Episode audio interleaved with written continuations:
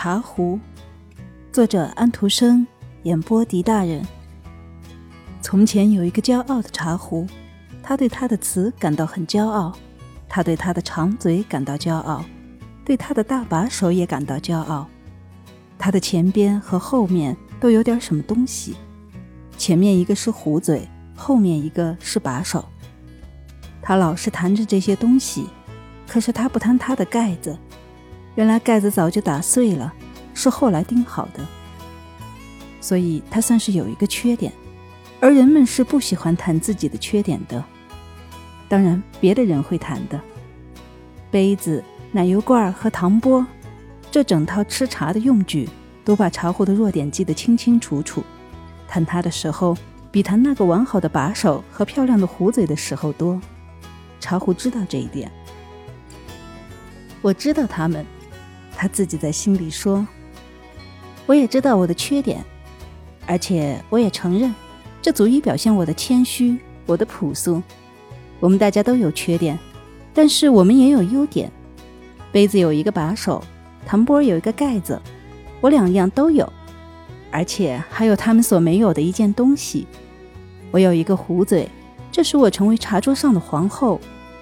糖波和奶油罐受到任命，成为甜味的仆人。”而我就是任命者，大家的主宰。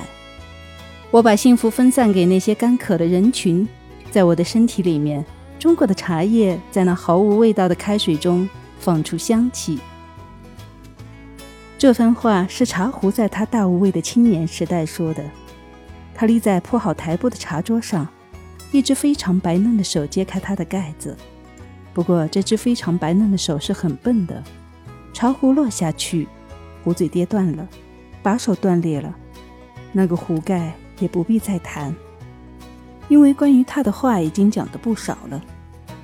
茶壶躺在地上昏过去，开水淌了一地，这对他来说是一个严重的打击。而最糟糕的是，大家都笑他，大家只是笑他，而不笑那只笨拙的手。这次经历我永远忘不了。茶壶后来检查自己一生的事业时说。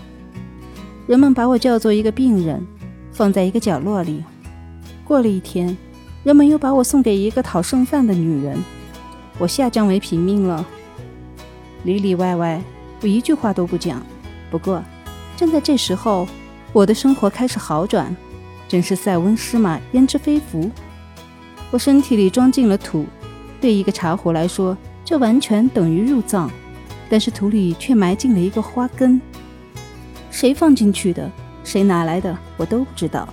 不过他既然放进去了，总算是弥补了中国茶叶和开水这种损失，也算是作为把手和壶嘴打断的一种报酬。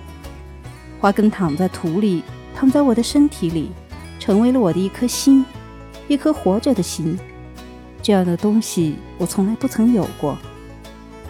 我现在有了生命、力量和精神，脉搏跳起来了。花根发芽了，有了思想和感觉，它开放成为花朵。我看到它，我支持它，我在它的美中忘记了自己，为了别人而忘我，这是一桩幸福的事情。他没有感谢我，他没有想到我，他受到人们的崇拜和称赞，我感到非常高兴。他一定也是多么高兴啊！有一天，我听到一个人说，他应该有一个更好的花盆来配他才对，因此人们把我当腰打了一下。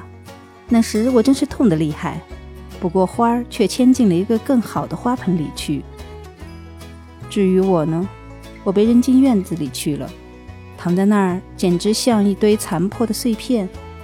但是我的记忆还在，我忘不了它。